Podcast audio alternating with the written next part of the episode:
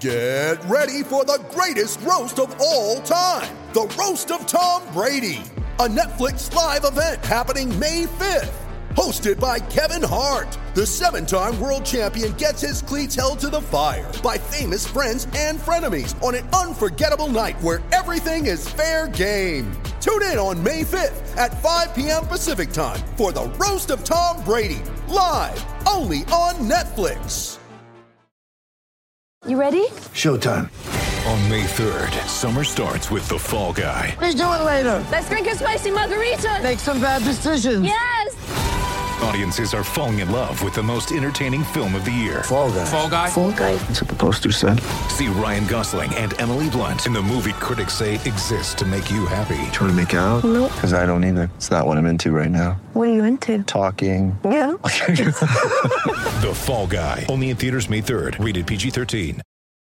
When you need mealtime inspiration, it's worth shopping Kroger, where you'll find over 30,000 mouthwatering choices that excite your inner foodie. And no matter what tasty choice you make, you'll enjoy our everyday low prices, plus extra ways to save, like digital coupons worth over $600 each week. You can also save up to $1 off per gallon at the pump with fuel points. More savings and more inspiring flavors make shopping Kroger worth it every time. Kroger, fresh for everyone. Fuel restrictions apply.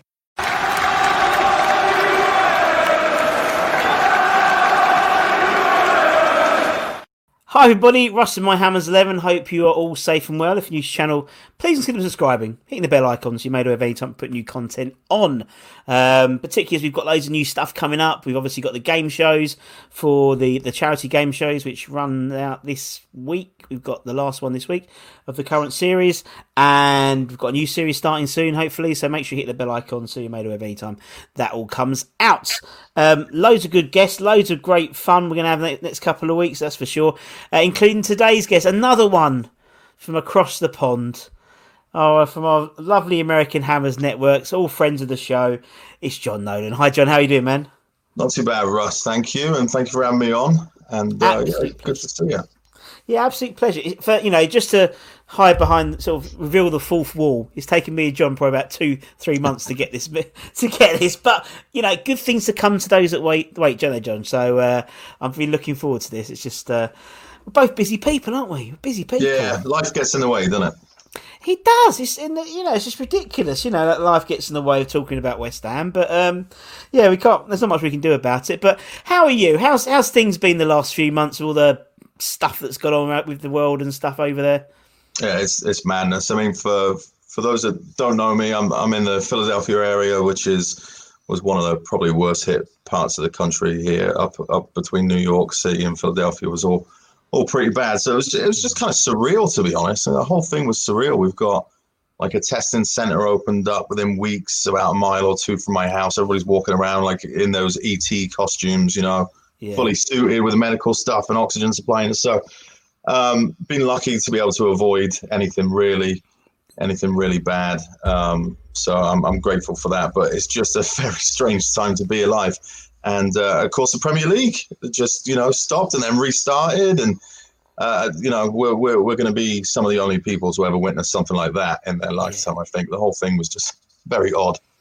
Yeah, very very odd. Um, but it was. I think it was really important that that we that the, fin- that the season got finished more than anything last season, um, because obviously it seemed to sort of.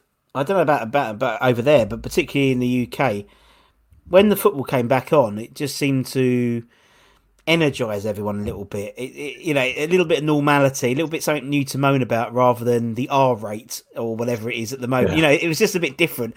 Um, you know, and obviously for the first game, West Ham fans probably sh- wished it wasn't. Um, it hadn't come back, um, as is the way of West Ham. But you know, the boys did well. They, you know, and we, you know, we kept it. It was a bit squeaky bum time, but uh, you know. That you know, we could be safe with like a game to go. It was really, really sort of bizarre for West Ham. We sort of kick back at that Villa game and just sort of laugh at everyone else's predicaments apart from us. But um, but I suppose it's the same with the states. Obviously, you know, with the NBA and stuff like that. You know, they obviously they had to had to get all the games in and uh, had to put them in that bubble in wherever it was in, in Florida, and uh, it just makes everything a bit easier when there's some live sport on, isn't there? Yeah, I think, uh, and it's still it's still going that way. I mean, I know now they've got uh, college football, college American football. Some of that is coming back. Um, some of the leagues opted out. Now they're now they're opting back in, and uh, I was really skeptical of the Premier League coming back, but they seem to have handled it pretty well. There doesn't Yeah. seem to be a whole lot of um, you know teams really missing star players and stuff like that that that we thought there could have been. So, I mean, as long as people are being responsible, it looks as if looks as if it's going fairly well. The the only problem I have is you know you're talking three four months ago now where people, uh, frontline workers and healthcare workers weren't able to get tests, but multi-millionaire sports stars were. But you know, I mean, uh, they're, they're, they're probably also pumping a lot of money into the economy. Yeah. So there's, it's a balance in it. I mean, like anything. It is, it is, and it's quite, it's quite interesting because obviously, um, Amazon obviously do their all or nothing shows, which I loved. I, used to love the when they do the the NFL ones. I thought it was fantastic every season, and obviously they've done top, the Tottenham one, haven't they? And um, that's been released, and the latest episodes have just been dropped with the everything around COVID, and it's really interesting to see how they you know, because it started off like no one really knew what was going on, and oh, this thing's coming up, and mm, we're not too sure what's going on. Yeah. Obviously, we know we know the story. You know, it's very similar to All or Nothing. You know, you know, you know which team has won the Super Bowl, so you know these these guys aren't going to make the playoffs. Um, and it's the same thing, and. Uh, and just seeing like how they sort of responded, it was really interesting. Um, I've got to catch up. I think I'm on like episode five of that, but um, it, it is it is interesting. And God, um, I never thought I'd like Mourinho, but he, he comes across pretty well, doesn't he? Yeah, he does. He really, really does, and and it was quite funny. It always made me laugh that sort of first image when he he walks to the door, and I think he's zooming in Harry Kane, and he just has this fear of dread on his face, and it's like, but yeah, but no, he does come across very well, I think, and um, and it's quite interesting as well, you know. I mean, and it also, I just think what what like a what a wet wipe Dele Alli is. He's such he's such a wet wipe. You know, literally, they have like this conversation for about two minutes about toothpaste, and I'm thinking I'm there going, really? He's like, you know, much there, mate.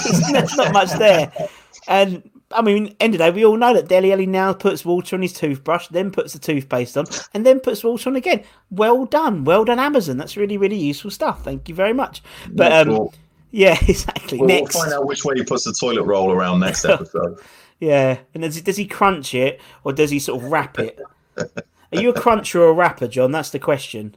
oh, wrap first and then crunch. I, I don't know. Let's keep You're it interesting. mental. You are mental. You are living la vida loca. Um, but I mean, obviously, in in the states, obviously, you know, you you're used to having sort of all the Premier League on yeah every, every game, and and now obviously we we're getting it in the moment. It's really Yeah. fucking up my life at the moment because it's like you know, bloody next week it's seven o'clock on a Sunday. It's like what is going on? You know what I mean? And particularly for you guys as well. You know, all over the place. Particularly the Saturday games. Saturday games probably not so bad for you actually because you know five hours behind and it's almost like a three o'clock kickoff. Honestly, it's great because uh, at least with a with a traditional three o'clock, that's ten in the morning here. Yeah. So it's better for my health because I'm trying not to go down the pub at 10 in the morning. Yeah. And I still have the rest of the day to do stuff. But now I don't know how the West Coast guys do. I don't know how we, we had one uh, American Hammer out in Hawaii as well. And what are they? They're like seven, eight hours behind. I don't know how they do it. I mean, some of their stuff is like four in the morning, but and that's that's you know you, you're questioning whether or not to go to bed and, and get back up or just stay up from the night before when it goes to those hours. So, Yeah. but on the East Coast, it ain't too bad. No, and they obviously, you know, what what I really like is obviously I've interviewed lots of the American Hammers guys, and you know, you've all got your own pubs and stuff in, in your in your towns, and and obviously the Philly pub and stuff like that, and it's just great. It's it's something which I think is really that's why I quite do, like doing, doing this channel. 'cause it's opening up all these sort of things which people never even thought about, you know. And it's like, I mean, myself, you know, I I spent a lot of time in the particularly was it yeah about last year on the East Coast, and so um, New Jersey. I was based in New Jersey for like bless bless it, um, Elizabeth in New Jersey, lovely lovely I place. Not well, yep. yeah, lovely place. Not um and. uh and yeah, you do. You know, unfortunately, I, if I was doing this series then, it'd been great because like some nights I was there twiddling my thumbs. I like, pat my Xbox and was playing FIFA. I could have gone and gone upstate and seen David, or, or, or come down to see you. I mean, I was I, I was in Philly almost like every other day, and so um, it's bloody annoying. So I could have had some really good drink ups, but hey, but that's what I love about this. You've all got your little pocket of of fans based on sort of where, where you're from, but you've got this amazing Hammers network, and it's just really, really, really good. And obviously, you did the you had the um you had the quiz, didn't you? You did well the quiz, didn't you? With the yeah. old uh, you won. You won the quiz, uh, didn't you? I won the hammer shots. Yeah, I still don't know how because Tom is very knowledgeable. Yeah, but especially Tom's, for his age as well. I yeah, but Tom, you. Tom is shit though because it's like when we had I had Tom on the game show and he'll be watching this because you're on it. Be, and he was shit. You know, he just like it was like bloody.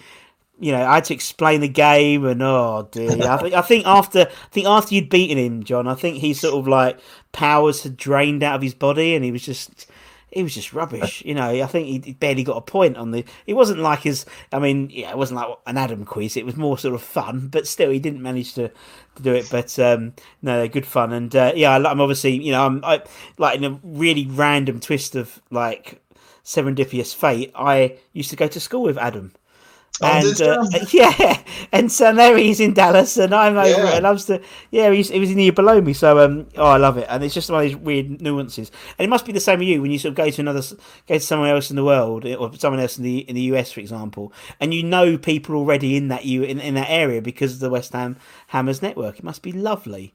Yeah, I've, I've um, well, I've only been doing stuff on the on the show there probably about a year. Yeah. So um it's always been a part of my life that that I think was missing because West Ham was so meant so much to me. It still does meant so much to me when you know back home, and just you know just you, you can go anywhere in England and talk to anybody about football, and that that was always a piece of my life that was missing over here because you mm. can't walk into any American pub or bar and, and start talking about West Ham and expect that the other person knows what you're talking about. So, yeah. like that was really what what drove me into starting to to get on with these guys and you know having a show Friday Night Likes um, and, and, just jumping in and and and just talking about West Ham. It's like my version of going to the pub is now yeah. online, so I'll sit back, have a beer or two, and get to talk football. And you you could do that with American football, you could do it with basketball, you could do it with any of that stuff over here. But football, football, as much as it's grown and it has, it's, it's getting much much bigger.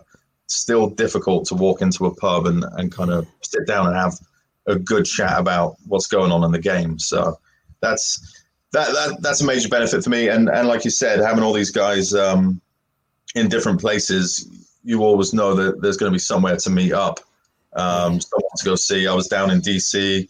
I met the DC Irons down there. We jumped into their pub and um, watched the match. Watched the match with them before all the COVID stuff. I think early earlier in the year. So um, just somewhere to go, it? I mean, West Ham's a family anyway.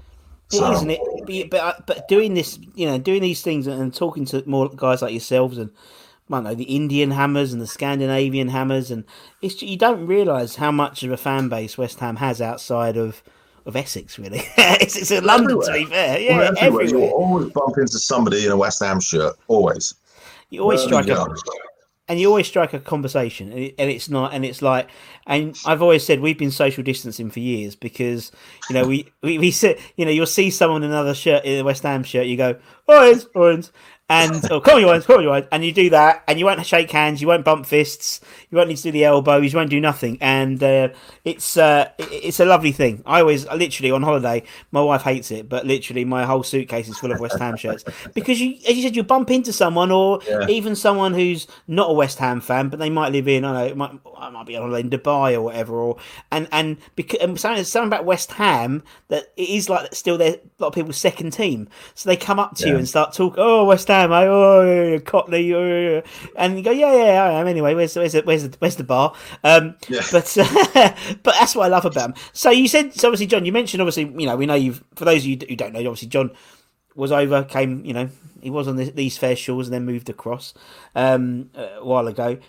Why why is West Ham your team before you went over type thing. Yeah, so I'm, I'm not I'm not from East London, as you, you might be able to tell from the accent yeah. anyway. But uh, I'm from Swindon originally, so about an hour west of of London for the yeah. for the Americans tuning in, um, and probably about two hours west of East London. Really, we used to go into Hammersmith. Was, my my dad was a West Ham supporter, and that's that's why I'm West Ham. So um, we always have family in London. We were we were up there constantly.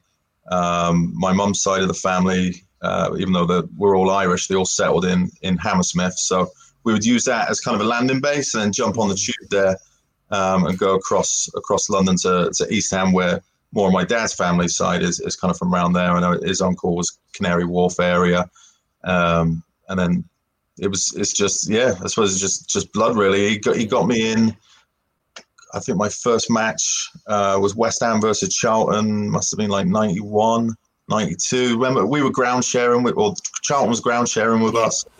Um, so I was about six or seven at the time, and that was it. There was no looking back. I just went in, and I mean, you've seen that video of that kid walking into the stadium. His dad shows him. You know, he walks up the steps and then you know just starts crying at the whole experience. I mean, I was close to that, just wasn't recorded. You know, like Yeah, yeah. we sat in the uh, we didn't sit. We we stood in the old in the old North Bank and just walking out to that. I'm getting chills just just even saying the words, but It's walking true, out yeah, to that it's true. crowd, you know, Yeah. and that feeling and just the electricity in in the air. Um, that, that was it. It was. I mean, we lost the game one 0 and you know, and- and still it didn't matter. It didn't matter. That that was it. That was my team. That was that was everything. Because I, I was always I always loved football. Always loved playing, talking about it, and then just going to like a proper uh, proper match and taking it all in. That was it. And then we just we just kept doing it. We had you know me and my dad. We had traditions and got to Upton Park when we can, being based in Swindon, especially when we were down in like Division Two. There were plenty of clubs to within arm's reach. We go to away days. So you know we did. We've done Villa, Coventry, Southampton, uh, Oxford. I think I saw Dixie get sent off at Oxford for something reckless back in the day. Um, yeah, I don't know. Just just loved it. Just loved the whole feeling, everything. And obviously, having lost the first game, you sort of set yourself on the right path for being a West That's Ham it, fan, and that's really. that's what he told me. He said, "Listen, everybody in the family, uh, you know, they've all, I think, all of their first games West Ham lost, so you better get used to it." But that's, that's what it It's was. so, it's so true. But what's Yeah. interesting is even though you know you, that you, sort of you went on you, as you were talking about it, you know, you, your eyes lit up because you were talking about the experience and da da da, and the, and sort of as a footnote. Oh, and we lost one 0 That was that was like it, it was it wasn't about the game. It wasn't No, about the result. Didn't It's about the experience. It's about the experience, isn't it? And being there with your dad and, and stuff like that. It's it's all memories, isn't it? And I think that's and that's what I think people lose at the moment now. Is obviously it's great the fact that we can watch every game.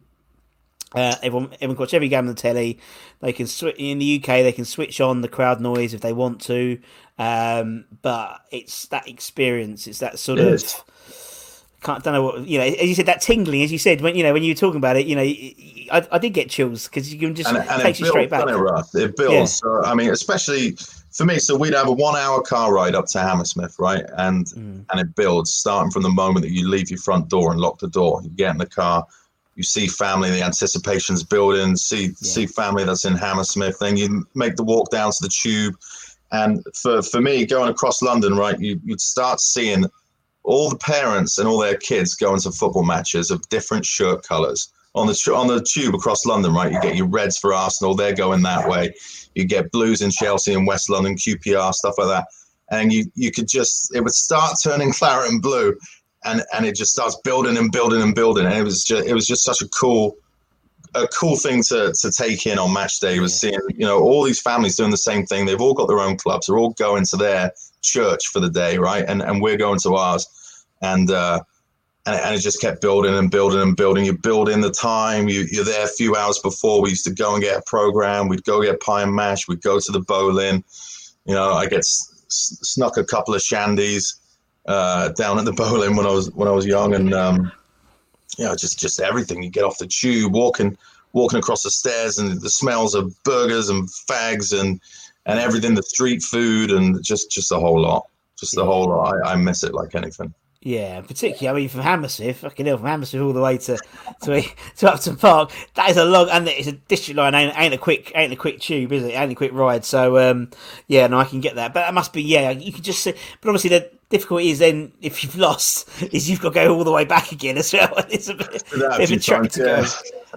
Yeah. More often than not, that's that's the case. But uh, it is, and I think that's and I think that's what people miss now is that sort of sensory, the sensory stuff around football. It's not necessarily seeing it, but it's you know now it's good that it's back and it's good that people can go and watch it, you know, on the tellies and stuff. But as soon as the sooner fans can get back in the games, the better. I think just because you, you, you people not only I think the fans miss it, but I think the players miss that sort of that interaction that you Oh, know. sure.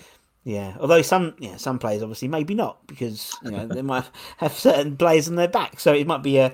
But um, no, uh, we'll, we'll we'll see what it is, and uh, you know we've got big cup game on Tuesday, Magic of the Cup. We'll see what happens with that with uh, right. against Hull. Yeah, It'll yeah, be all right. we'll be all right. And then Everton is Everton or Fleetwood next next round. So Hopefully, Fleetwood Everton look Yeah. pretty tasty this season, don't they?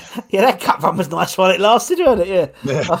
but I was yeah, I we know enough. Maybe, maybe we would prefer Evan. Who knows? Yeah, well, exactly. Yeah, exactly. Well, after after Saturday's game, yeah, I mean it was uh, yeah, gutting yesterday, but it is what it is. Unfortunately, we get used to it, don't we? We get used to it. It's the hope that kills us, Johnny. It's the hope that kills us. We better say, unfortunately.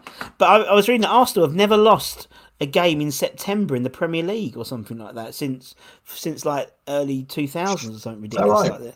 Yeah, so God. yeah, yeah, I never even knew that. Um, right, so obviously you know, we found it, found it origin story. Now we want to do the the eleven, so the Hammers eleven. So Right. um, the idea being is you pick the players. You can pick anyone you want, but the only rule is you have to be alive to have seen them play. And obviously from you, you know, early nineties onwards, basically. So it's not a bad spread. Very similar to my spread, to be honest, John. Um, the only reason is so not everyone picks the same people because everyone would pick the same. If you said what's your eleven, everyone would probably pick Phil Parkes and Bobby Moore. You know the stories your dad must have told you about these players and stuff. So that's why we put that little caveat in, and it means we've had over two hundred different players have, have, have come up, and uh, gives you know some of the the Hayden Mullinses of this world a time to shine, which is which I think is important. Um, but you can pick whoever you want. Doesn't matter. It doesn't a favourite. It could be the best. It could be the worst. It doesn't really matter, John. It's up to you, man. So um, I'm not even fussed with what formation you pick now. I'm, I'm just getting soft in my old age, I think, more than anything.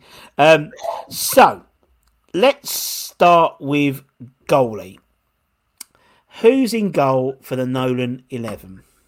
So I, I took your question and um, I tried to come up with a criteria similar to what Jim Kearns has said. I, I watched his his episode on the show. Oh, yeah. I think for me, um, I wanted to stick to legends and leaders is what I'm calling it. So um, my number one is is Ludo, and I think that's probably for quite obvious reasons. Yeah. Um, great player, big, physical, has a song about him. There's not too many keepers you get that about. No, good. Um, and obviously, it was, I think he was the first goalkeeper from, from when I started watching West Ham anyway. And uh, just a great all round keeper. I mean, some really standout games. Those ones against Man United, I think uh, everybody remember, but just just provided so many great memories and just a, a quality goalkeeper.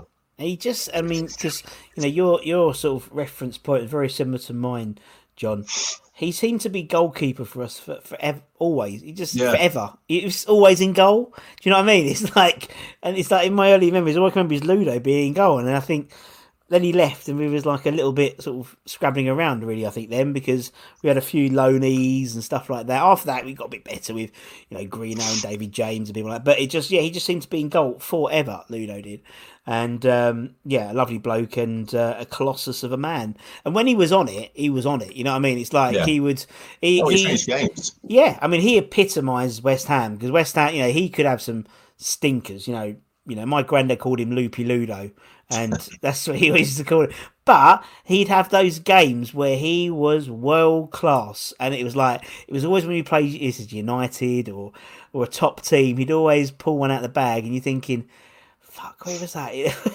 where was that against Yeah. you know Bolt, Bolton last week or something like that?" But it's just like West Ham in general. You know, that's like yesterday. That team performance again compared to Newcastle was chalk and cheese, and it's like you just but you knew it was going to come. Yeah, and that's what I love about being a West Ham fan because, and um, that's what I love about Ludo because he was just that type of player. Um, right, pardon me. So Ludo is in goal, John. Um, you go through the you go through the team as you want to. Sure, I'm I'm playing three at the back, and Nice. again, le- legends and leaders. So, and, and forgive me, I've, I've got my notes written here, at so. I can remember who who I want in the team. uh, right back, I'm going with uh, Stevie Potts, and I know that obviously I don't, I don't think he played right back the entire time he was at West Ham. I, th- I think that he was probably a player that was played out of position a lot, but he would make a very good right back. Yeah. Um, Hammer of the Year at least twice, I think. Uh, see, yeah. former captain. Um, just he was just always there when he was reliable, dependable. I imagine a very good person to have in the back room. Um, just knows what they're doing, and uh, yeah, just just an ever present. And and again, one of those early memories um, of of when when I was a kid and and watching him play, and just just a great player. Yeah, he, he was, and, and and you know, and and it's great that obviously he's still he's he's in the under twenty three setup as a coach, and yeah, he was just a nice bloke as well. You know, it's like it, sometimes it's just they're just nice blokes as well, and Stevie is a nice bloke. So we're we're trying to get him on. We're trying to get him on the show. He's I've got people out there. I've got like you know a few spies to try and get him in. You know, from, coming from var- coming from various angles. But I think everyone would love to hear from him. So, um, but yeah, Stevie's in. Stevie Potts, God bless him. And as you said, yeah, probably was. You know, I think I think Stevie Potts became a- better player when he was playing centre back because Tim Breacker came in and he didn't have to play right back, but he could. And he'd have, he'd have a bloody good go, wouldn't he? He'd have a bloody good go at, at right back, but he was more of a centre back, and he shouldn't have been a good centre back. He was only like five foot eight or something like that Yeah. But um, just read the game so well. Um, right, Stevie P is in. Who is next, John? Uh, in the middle, I'll have Rio, and I think uh, again that's another one that probably goes without saying. I mean, just a spectacular talent, um, brings the memories back from that time where it just seemed like we were churning out talent. Um, not even year after year; it was month after month at that point. Uh, the excitement. I remember um, my dad. West Ham must have had a friendly uh, in Swindon, and I think he, he must have gone to that and he just raved about this kid and said, you know, he's he's the future. And Rio was probably about 15 or 16 at the time. Wow. And that was it. You know, just kept an eye out on him from from there ever since. And I mean, didn't didn't didn't he? I mean, he, he was the future. He, he got to be the best centre back in the world. Really shocking that we let him go, but that's West Ham as well, unfortunately. But but just to have him in the first place, I think we we have to be very thankful. I mean, a, a player that could put in those kind of performances that was so comfortable on the ball and played the West Ham way. I mean, he epitomised some of that, passing out from the back, bringing the ball out. Um, and, you know, he, he had a couple of stinkers as well. When he was off, he was off. But um, for, for the age of him and the ability that he had, uh, very few can match him. He was fantastic. Yeah, he was. He, he was just phenomenal, wasn't he? And he was one of those players. Unfortunately, as you said, you know, it was that era where they sort of turned up and you're thinking, oh, he's a great player. How many games is he going to play for us he fucks off? You know, you just, just knew it, unfortunately. But that was, um, as you said, that was that was us. And obviously, when we interviewed, um, when we interviewed H, he said that you know he he's adamant that if we'd kept them lot, we'd have won the won the league. And I, I don't blame him. I totally agree with him. I think you know it's just unfortunately it's probably that's you know you see it's not a sliding doors moment, but sort of you know selling Rio then sort of made us into a selling club, really, didn't it? And it was like, you know, he's churning these guys out, and we knew they weren't going to stay more than a few seasons before they they, they went away, and um, it was a shame. But as you said, you know, we, we had some great, and I think with Rio, you know, he he speaks so well of the club. Obviously, Yeah. Rio, then you got Anton and people like that, and it just he's um, yeah, top top bloke. Big fan of Rio. All right, Mr. Ferdinand is in. Who is next, Miss Nolan? On the left side, so be no surprise to anybody around my age, Dixie. Yeah, Um, I mean, what, what, what do you what do you have to say about Dicks? I mean, he, he epitomised everything that was West Ham. He was hardworking, very underrated uh, for for a left back. Had a thunder of a left foot. Amazing penalty taker. Amazing free ball kicker. I mean, he, he had everything yeah. and all the same while he was an absolute nutcase. I mean, you never knew what you were going to get, but that was exciting. It was, you know, these days, could you imagine somebody being sent off for West Ham and getting a round of applause? I mean, we used to clap Julian Dicks for getting sent off because he was such a nutcase. And that was, it was just all part of, of what made watching West Ham special. It was, you never knew what you were going to get.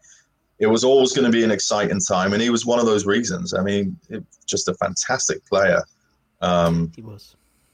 I, I don't know. I just, I, I absolutely loved him. I loved him. I, I still wear the number three for my own six-a-side Really? these days because of Dixie. Yeah, loved him.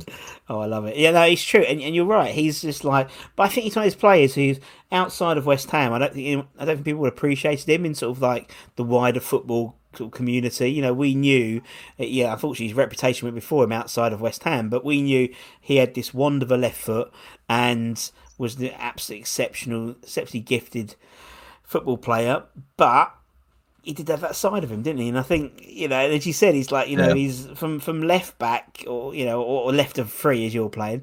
Um, he he could just like whip a crowd up, and and, and you know, left back. Yeah, I, I I I haven't got the same feeling with Aaron Cresswell. I don't think Aaron Cresswell, bless him, could could put in a crunching tackle and get sixty thousand people up on their feet. but Julian could, couldn't he? And it might have been a could. thirty-five-year-old ping, you know, like he always used to do his penalties or a crunching tackle, or and he just got he just got West Ham, and you know, and he Yeah. wasn't. He didn't look like. You know these sort of uber. He didn't, like like Cristiano Ronaldo, or, or you know, he wasn't like a, you know, he wasn't a chiseled body. He he looked like a guy that you could go for a pint with, and I think also that's why I think people liked him because they, he was quite relatable. Um, Yeah, you saw some of yourself in him for Yeah, sure, and and he had, for, he was Jekyll and Hyde as well because for every crunch and tackle, there was that little bit of class to flick the ball hmm. around the corner or lay somebody on, or like you said, ping a ball 35 yards. He had both sides of his game. And, you know, that was also in kind of the, well, maybe the end of the hard men era as well, where you had the, you know, Keanes and Vinnie Joneses of the world.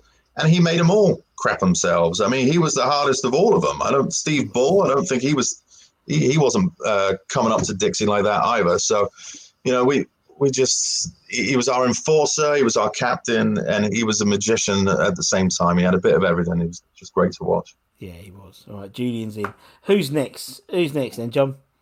Let me go to the notes. So I've gone three at the back, so I'll, I'll move into the midfield. Um, defensive midfielder number one, controversial perhaps, um, Michael Carrick. And I think Michael Carrick is probably one of the most underrated players, not just for West Ham, but in his entire career. Um, he made things look too simple. and that's probably why he's underrated. He did Yeah. all the simple things and kept the ball churning over, um, organized his team, didn't make anything look flash. Scholes is probably a similar type as well for, for doing stuff like that. Um, but Michael Carrick is, I think, one of the best footballers that, that we've ever produced. Oh. Um, one of the best footballers England's ever produced, and and criminally underrated. Um, just a just a great player. Again, everything in his locker: short passes, long passes, uh, leadership skills. Um, and unfortunately, I think Man United probably saw more of that than we did. Although I think he played, he probably played around 150 or more games for us. So we got yeah. we got a good amount out of him. Um, if I'm right, I think he stuck with us after that relegation that we had. Um, And just just proud again of, of some of the some of the players we produced in that era. And he was he's the the top of the top, I think, um, of, of that flock of players that we produce. So Yeah, Carrick- yeah, and you're right. He he gets sort of left out in the wash, I think, when you talk about that sort of golden generation because it is Rio, it is Joe, it is Frank, and then Michael. You know, he's always he's always fourth when people talk about it. it seems, and I think it's is you're right. I think because he, he he made the game seem simple, and you know every team he's gone to, every team he's then left, they haven't been able to replace him. You know, West Ham, we never really replaced him. Spurs never really replaced him. Man United never really replaced him. And um, it's criminal he didn't get as many England caps as he should have. Um, but I just think you know he was he was just a classy player. Um, you know, old school classy, very sort of Martin. Peters, Trevor Brooking type class about him, and um, that might have been why. Maybe he was maybe he looked more because he was slightly wasn't you know, maybe slightly more old fashioned in terms of how he played, maybe. But he always seemed to have time in the ball, never seemed to be hurried off the ball. You know, he's he wasn't particularly quick, but he just knew what he was doing, like you know, almost like a chess player, two two steps ahead. And um, no, Russ, he was either he was either old school or he was 20 years ahead of his time. I, Yeah, I, I yeah, can yeah, see yeah. him slotting into that Declan Rice role today seamlessly. Yeah, yeah, You know what I mean? Like you know, even when he was starting his career, that's that's that's what teams are on the lookout for is that type of player now. Definitely. So Definitely. No, you're totally right. Right, okay. Carrick is in. Who is next, John? sorry, the dogs are going. Don't be silly. I don't know if you can hear him. Um, I'll pair him in the middle with uh, Scotty Parker Yeah. and um, another leader. I mean, Avram Grant season, Scott Parker was probably the only one actually giving speeches that made any sense or or G'd up the boys at all. Um, just a great player. I will always have his 360 degree turn emblazoned in my Yeah. memory. and uh, some of the goals from outside the box that he scored, um, I think we, we forget pretty quickly how good he was at striking the ball. Didn't get a whole of a lot of goals, but the goals that he did get, I think, were all stunners and um, were all probably at times where we needed a lift. So I, I can't think of too many players that came out of that season in particular um, that could hold their heads up particularly high, but he's one of them. I mean, fantastic Yeah. player. And he was, and, and the uh, ironic thing was about Scott Parker is he was always mentioned in dispatches as Captain Scott Parker, but it was Matthew Upson was the captain, you know, and so you know he just went AWOL, and um, no, he was brilliant, wasn't he? And it, and it really, I I get really, I get really annoyed when people don't put Scott Parker in like not the legend space, but in that sort of high echelon of West Ham player because of what happened afterwards. You know, and the fact that he went to Tottenham and stuff, and it's like, fuck's sake, guys. You know, he he literally, I I, I remember seeing him. You know, after the games, and he was almost he could barely walk. Sometimes he was he had to crawl off the pitch. Sometimes he'd put so much effort in. He, you know, to be honest, he, he was in a shit team, and he'd kept us up on his own really for two years. To be honest, um, obviously the third year wasn't. He was one hammer of the year, three years in a row. There's not many people who've done that. You know, Yeah. it's like there's only a couple of people who, who are sort of well famous within within West Ham fraternity, but um. And the fact that he went to Tottenham just to better his career, and his dad wanted his dad had just passed or whatever, and his dad was a Tottenham fan. It's like, well, you can't vilify the man for doing No, that. you It's- can't. You know I what mean, and, and he had just got in the England team as well, and, and, Yeah. you know want to keep that position. So he gave us enough. I, I'll, I'll say that much. I mean, he, Yeah. he definitely gave West Ham enough, and oh god, you know his commitment, like you said, I think was second to none. So no no hard feelings from me. No, that me neither. Um, particularly, you know, it, because it also, you know, you look at people that we revere at West Ham, and we revere, you know, the Martin Peters and the Bobby Moores of this world. Martin Peters left for Tottenham, and and Bobby Moore was was was going to yeah, but he was going to go. To, he was going to go gonna- to yeah, go to yeah. Tottenham or Arsenal. So you know, and he's got he's got a fucking stand named after him. You know what I mean? So it's like you you can't pick and choose based on anyway. I'll get off my soapbox. Um, when Scott Parker comes back as our, as our manager, that'd be interesting. Mention. Uh, right, okay, Scott Parker. Who's next? Who's next, John? Uh, right wing, Trevor Sinclair, Oh, tricky and Trev, friend of um, the show. friend of the show. just a just a great player. I think a lot of people, especially not West Ham fans, will probably remember Sinclair for that worldy overhead kick he had for QPR.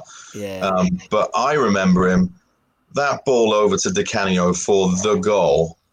I mean, on a sixpence, and and and he had that. He, again, another player that just had had so much in his locker. Was tricky, great down the wing, great pace, great partnership with uh, Di Canio. Um, broke into the England team at just the right time. I think we we were all we were so happy to have a West Ham player. Um, that was France '98, wasn't it? Going off to, going off to the 2000, 2002 Was uh, it in Japan. Yeah. Yeah, yeah.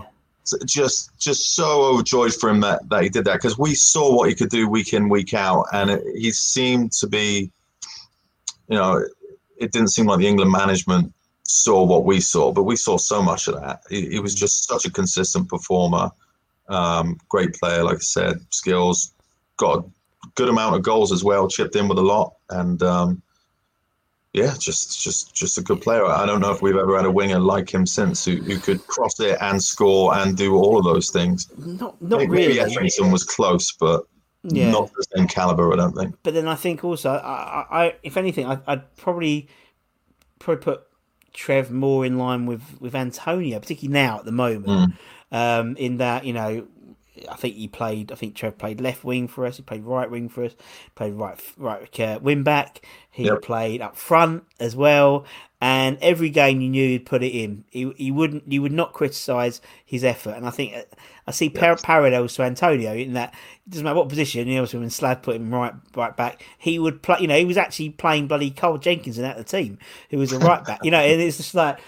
But and I think with that with, with Trev as well, and you know he's you know he's there, there for five years. You know, obviously we, we've interviewed him uh, very very recently. He's an absolute top top bloke. Um, and yeah, I just think he's great. I just thought, you know, he was, and I always, I always, I told him stories. Uh, you know, I always tell everyone when they pick Trev. You know, my granddad, bless him, God rest, you know, God rest soul. He, um, his eyesight was going when we went, and any anything that was done by a a player at West Ham who was black was Trevor Sinclair. It could have been Shaka might have done a save, and he'll go up. there we go, Sinclair, only bloody player they've got, and it was so true. he- and it was, but I just I thought it was great, and you know by all his, by all his accounts, West Ham was the was the time he, he probably enjoyed his football the most. Um, that's, that's what he said. That was his own words. Um, and yeah, I mean we you know under sort of that period, West Ham was the most successful in the Premier League era. Really, we finished fifth. We won the Intertoto Cup. Yeah. Um, you know, we I think we had, I think we had like you know like we were seventh as well, and and obviously Di Canio, and it was just brilliant. And, and and Trevor was a massive part of that. And um, and and yeah, love him. And because you picked him, we'll get a retweet. Hooray! we'll get a like and a retweet from Trev. So that's all good. That's all good for the stats, right? Okay, who's next then, John? I'll swing over to the other side with uh, left wing. Um, that's that's Demi. it's going to be Payet. Yeah, Um, I know a lot of West Ham fans just can't stand him because of the way he left and the circumstances, but he's the only player I've ever experienced at West Ham yeah, in my lifetime that could walk into any other team on the planet. totally. And I don't know if I'll ever see that again. And just for that alone, I mean, he was he was just incredible, In- incredible. I've never seen anything like it. Di Canio is probably the closest thing, and I, and I mm. love Paolo. But Dimitri Payet, when you talk world class, I mean, he's he's a top three player in the world when he was at West Ham. Yeah. Uh, me and my wife, we actually we honeymooned in, in Paris when the when the Euros were going, and even just watching what joy he brought to the French people during that tournament, Sure. and, and to be able to look at it and go, he's ours. I mean, Exact- even that yeah, just totally. brought me a, a tremendous pride, even though I wasn't speaking to anybody about it. I was just on the inside. I'm like, he's one of us. He's ours. And it, it was just surreal to have somebody that good. I mean, I don't even need to mention the goals. I mean, incredible free kicks, goal to dribbling from the halfway line against Middlesbrough. Um, even when you know there apparently was other stuff going on behind the scenes or whatever. You know, half a foot out the door. I don't think his commitment was ever questioned but Yeah. just an incredible, incredible talent. I, I've never seen anything like it. I hope we get to see something like that again.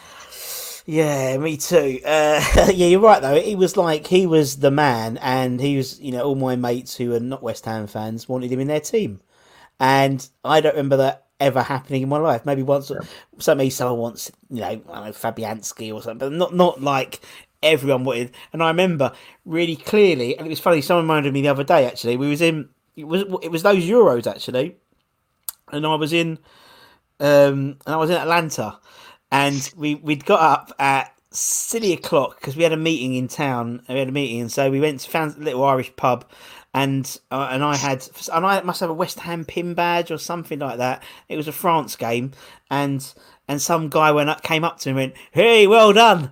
And I was like, "What?" And I was like, "Oh, Pike, yeah, that was all me. It's all me. I was all, I was instrumental in that in that transfer from Marseille." But it was just true, and you know, you had this sense of pride because you know, not only was this guy performing in the Premier League, but he was performing at the international stage, and that never happens at West Ham. Like you know, someone performs to that ability and was the man, and um, yeah, I would love to. The I would love it to happen again, but I don't think in my lifetime. You never, you never know. Never know. Well, I can, I can only imagine that's got to be, it's got to be how that generation that had Bobby and Yeah. Martin Peters and them. It, it'll be something similar, or even Trevor Brooking.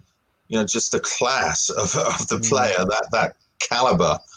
Um, That's a good point. Yeah. I, I can't. Yeah, I, I, I hope it comes back because even though it was it was a short two years, and and you couldn't write a better story No. for the last season at the Boleyn either to have him and, and the way all of that happened. We were in every game. It didn't matter if we were losing. We were in every game because we had Yeah. Dimitri Payet. So there was true. always a way out. There was always a way to win or at least scrape back. Um, just uh, it, it almost got boring winning games that season, Russ. it was almost like you're so shell shocked as a West Ham supporter walking in with confidence to a game. I didn't know what that was, um, so and, and he did that. Yeah, I mean that whole that whole season, wasn't it? It's like anyone who turned up, you fancied you were going to give him a game, and uh, he said because he was on there, and you know when we had like a free kick anywhere 30, 30 yards away from goal, you're thinking, here we go, it's going in. It's Yeah. Like, what? It's really? Yes, because he can. He can. He can do things that I don't think were scientifically possible with a ball. Um, because obviously Ronaldo had that knuckleball, didn't he? Where he used to hit the ball and it used to just do this weird thing and bemused David James. I remember fam- famously once. Um, but uh, and Dimmy did it with sort of the, that Crystal Palace game. That one against Palace, I, Yeah. I didn't even believe it went in. I'm No. watching it on TV, and they, you know, it, it it went up on the screen and said goal. I was like, that that was a goal. I mean, the, the physics didn't seem correct when you looked at it. It's like that that, that was impossible what just happened. Yeah, absolutely, absolutely Ridiculous. mental. Yeah, no, big big fan of Dimmy. Yeah, technically the best player I've ever seen in a claret and blue shirt. That's for sure. Um, not the best player, but technically the best player, um, for in my opinion. Right, Dimmy's in. Who's next then? Jump. Uh, center attacking mid, and I'm going to go with Bish on that one. Oh, Um, see, you're racking in the retweets because Bish is going to give it a retweet now. Good He's old a friend of Friday Night Likes too. We, we had him on the show, and he's what a what Top a great guy. bloke, so down to earth. Yeah, Um, but what a player Ian Yeah. Bishop was. I mean, he can bring the ball into feet. His distribution was incredible. His vision, he was always seemed one or two steps ahead of everybody else around him. Chipped in with a lot of goals, but just, yeah, I would say he's he was like the he was the mold of what a West Ham attacking midfielder should be in the nineties, and I'll say it was probably a tough call. You had Bish, Benayoun was around. Um, oh God, who's who was the other Israeli that we had? I'm I'm slipping on the name. Um, Berkovic. So the three of them were very similar players, and we always seemed to be able to. They didn't play at the same time, but but when Bish retired, we would slot in with another one, and then we slotted in behind that. Um, I think it was Berkovic, and and then uh, Benayoun after, right? I think that was the order. But but that was we needed that type of player at West Ham yeah, that was what West Ham was. That's what our midfield looked like. And I think when that pipeline dried up, we became a very different team. yes, Um, I don't think we, we had players that were of that ilk for, for a long time after. And it, and it really, I think it, it changed us in a lot of ways. I, I think just who we were, our, identity, the way we played football, the way that we attacked, the West Ham way, I think that may have been some of the end of, of that type of pass in football, intelligent player legacy um, that we need to get back to. So I see Bish as the the prototype for, for what that is in the 90s for West Yeah. Ham. And it was just a great player to watch. Yeah, he was. And and as you said, like you've had him on the show, uh, just like a top bloke, just like the most down to earth person you're ever likely to talk to, who's, who's, who, who was a professional football player, and uh, and he just yeah, him and uh, you know we, we interviewed um, uh, Johnny Moncur. And. Um, you know, he was saying it him, him and Bish. Obviously, they were in sort of the centre partnerships together, and he said, you know, there was a period, two or three years, where we didn't care who we were playing. We were gonna have, we were gonna have a go against them. It could have been Vieira and Petit. It could have been Roy Keane. It could have been anyone, and we'd have a go. And it might be me take giving them a clump. It might have been Bish giving them a clump, and mm. we would have played. And you you got that, and you could so see that just the confidence that they had. Um, and not- arrogance, but it's, was, it was more confidence. They were confident in their abilities, and yeah, and and obviously all the stories and that whole that that, that was the last sort of decent. I think that you know that generation. There were so many characters at West Ham and in the playing staff, not just them, but you know Mad Dog and Yeah. you know it's just such like a fun time to be a West Ham fan because you know it's entertaining, wasn't it? You you know people have often said you know sometimes you know West Ham has been a bit of a a bit of a chore to go and see. Um, and not that time, not that time, because as you said, you had Julian. You didn't know what if Julian was going to get sent off that week, or Moncur. How long was was he before he got a yellow card, or you know? And it's just and and you know, it's just it was entertainment more than anything, and it was a, it was a great period to be a West Ham fan. That, that was for sure. It was. Um, my my dad always used to say, uh, "Never, never a dull game down at Upton Park," and I think a lot of people used to say that, and it was so true because something would always happen, either goals or sendings off, or just there was always going to be an entertaining game, and I think that's that's part of our DNA when, you know, we don't really care as much about winning as much as we do about putting on a good show and and just having that entertainment. That that certainly was true back then. I think things may have changed a bit now and stakes are a bit higher these days, but uh, but that that was certainly true back back then. Yeah, definitely. Right, Bish Bosh is in. Who is who's next? Who's Going next into strikers, so um, Paolo, Paolo's got to be. Yeah, He's got to be just like I said, uh, most talented. Uh, bar Dimitri Payet, probably probably the most talented player I've seen at West Ham.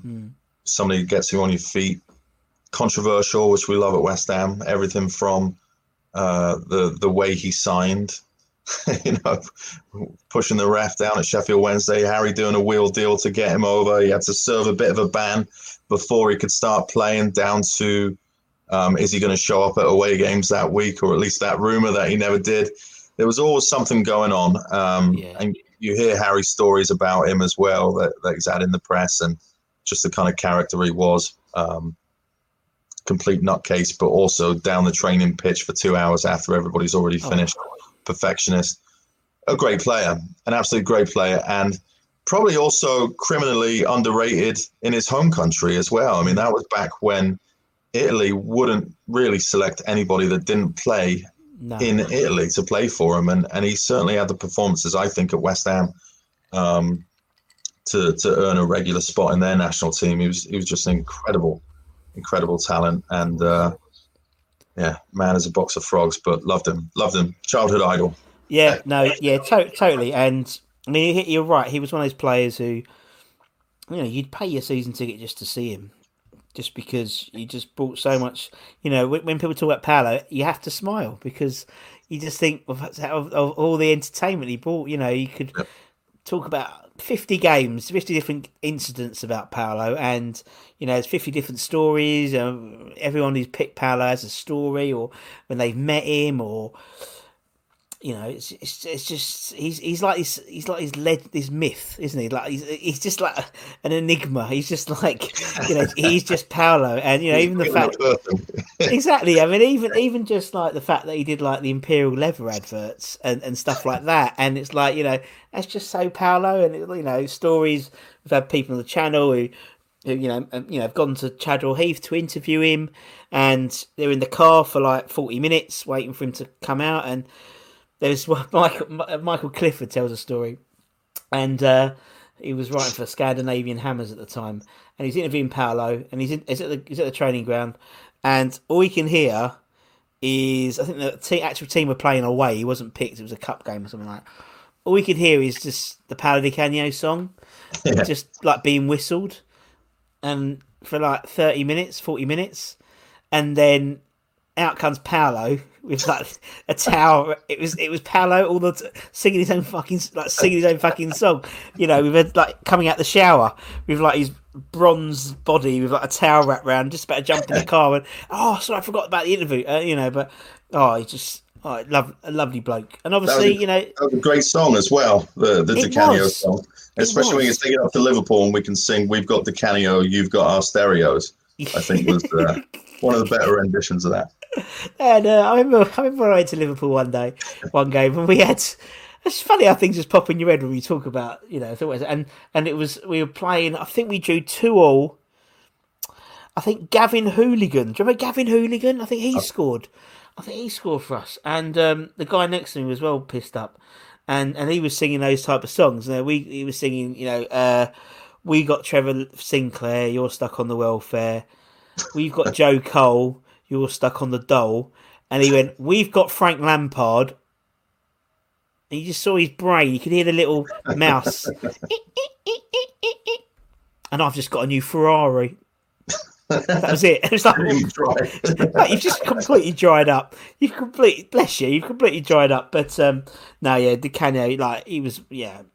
I mean, he was my favourite player of all time. I think that you know, Payet was technically the best player, but I think to be a proper West Ham player, you need that skill, but you need that nuttiness and you need that passion. And I don't think Payet had it or didn't show it where Di Canio did. You know, when he would like that song would Oh, be like did. that song was like you know like um I don't know sort of a computer game where like people's health is really really like going down and they find like a health pack or you know that's that was Di Canio's song. It was like you know you could see his chest puffing out and that was it. Then he was ready to play and uh, I just loved him. Absolutely loved him. Box office player. Um right okay so Paolo's in so you got one more spot John. Who's gonna be Last one. Um, fortune's always hiding, right? That's that's West Ham in so many ways, on the pitch, off the pitch, um, and so that's that's Dean Ashton for me. Is the last one, and that is probably the most complete striker uh, we've ever had. There, there was everything. Yeah, everything in his game. He had passing. He had strength. He had enough pace. He had vision. He can knock him in from 30 yards. He can knock him in from six yards. He had absolutely everything. And I was so didn't get to fulfill his entire potential. I think not only for West Ham but for England.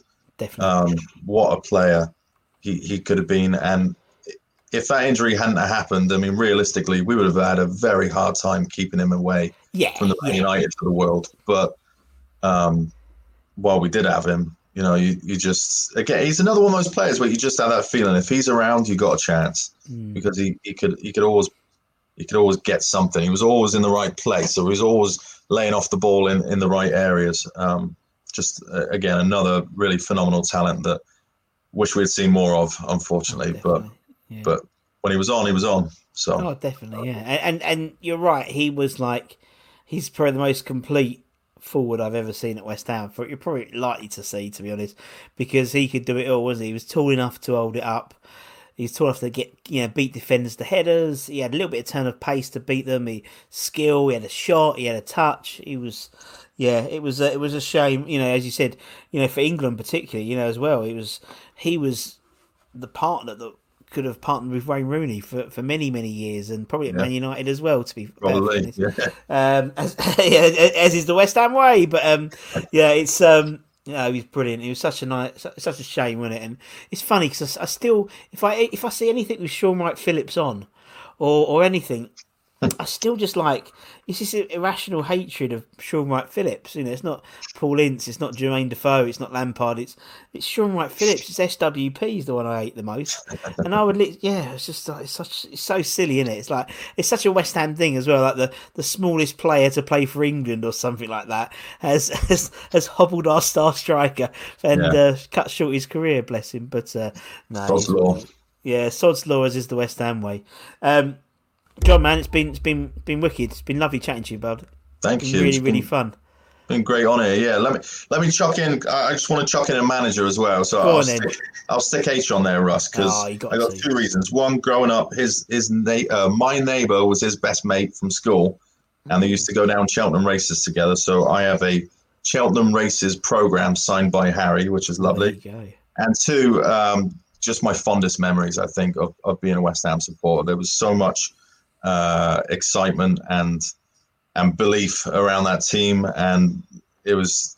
I, I hope we can we can have something similar soon because kids that were that that are what uh, I can't even put it into words. Kids that are in that age range now of what I was when Harry was around. Yeah, Um, if they all had a bit of that in their lives around West Ham, we'd certainly have no problems retaining any supporters or you know branching out and getting more in our catchment areas. I think he, he gave us so much, um, and that team gave us so much and so many fond memories that uh, they'll they'll last a lifetime. So.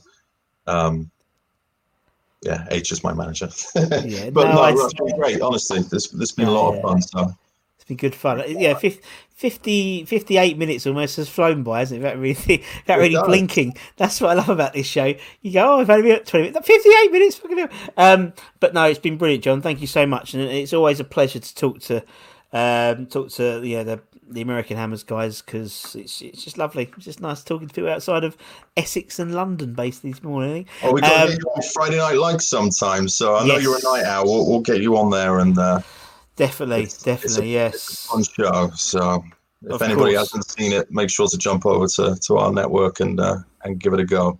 Good so. shout, definitely, and obviously subscribe to the Hammers the uh, American Hammers Network. You know, Lee and Tim and everyone over there, great, great stuff. And obviously John's John's Friday Night Likes and stuff. And um, it's all good stuff, and it's I you know I, I love it because it, it, always makes me laugh that there's a lot there's a lot of English blokes and, and, and girls who, who do most of the American Hammer stuff, which always makes yeah. me laugh. But it is what it is. But God bless Charlie and Tom and Becky and stuff like that. But we get uh, the night owls. That's what it is. You do. You get the yeah, but it's all the young uns in it because it's all like the youngsters who you know you can't sleep or you know it's like you know me he's almost forty. Um, not quite yet. 39, 39 next Friday. Anyone wants to buy a card? Um, uh, but yeah, it's uh, yeah. Sometimes it's it's it's because once once once the daughter's gone to bed, like the weekends, it's like Friday night's a good one for me. From then on, I'm done because I'm getting ready for Monday morning. Then that's the trouble in the school run. But uh, it is what it is anyway. Uh, Fifty nine minutes now. But anyway, until. anyway, John, thanks very much for your time. And obviously, thank you to everyone for watching. Uh, if you've been watching on YouTube or if you're listening to the podcast on Spotify, um, Apple podcasty thing. I think we're on. I think we're on Amazon as well. So yeah, try try Alexa and see if Alexa will put on Miami's Eleven. I'm pretty sure she will now. But um, uh, hope everyone is well. Take care. Stay safe, everybody. And for me and John, come on you Irons, and we'll see you again very very soon. Take care, everyone. See you later. Bye bye. Sports Social Podcast Network. Judy was boring. Hello. Then Judy discovered ChumbaCasino.com. It's my little escape. Now Judy's the life of the party. Oh, baby, Mama's bringing home the bacon. Whoa, take it easy, Judy. The Chumba life is for everybody. So go to ChumbaCasino.com and play over 100 casino style games. Join today and play for free for your chance to redeem some serious prizes. ChumbaCasino.com. No purchase necessary. Void where prohibited by law. 18 plus terms and conditions apply. See website for details.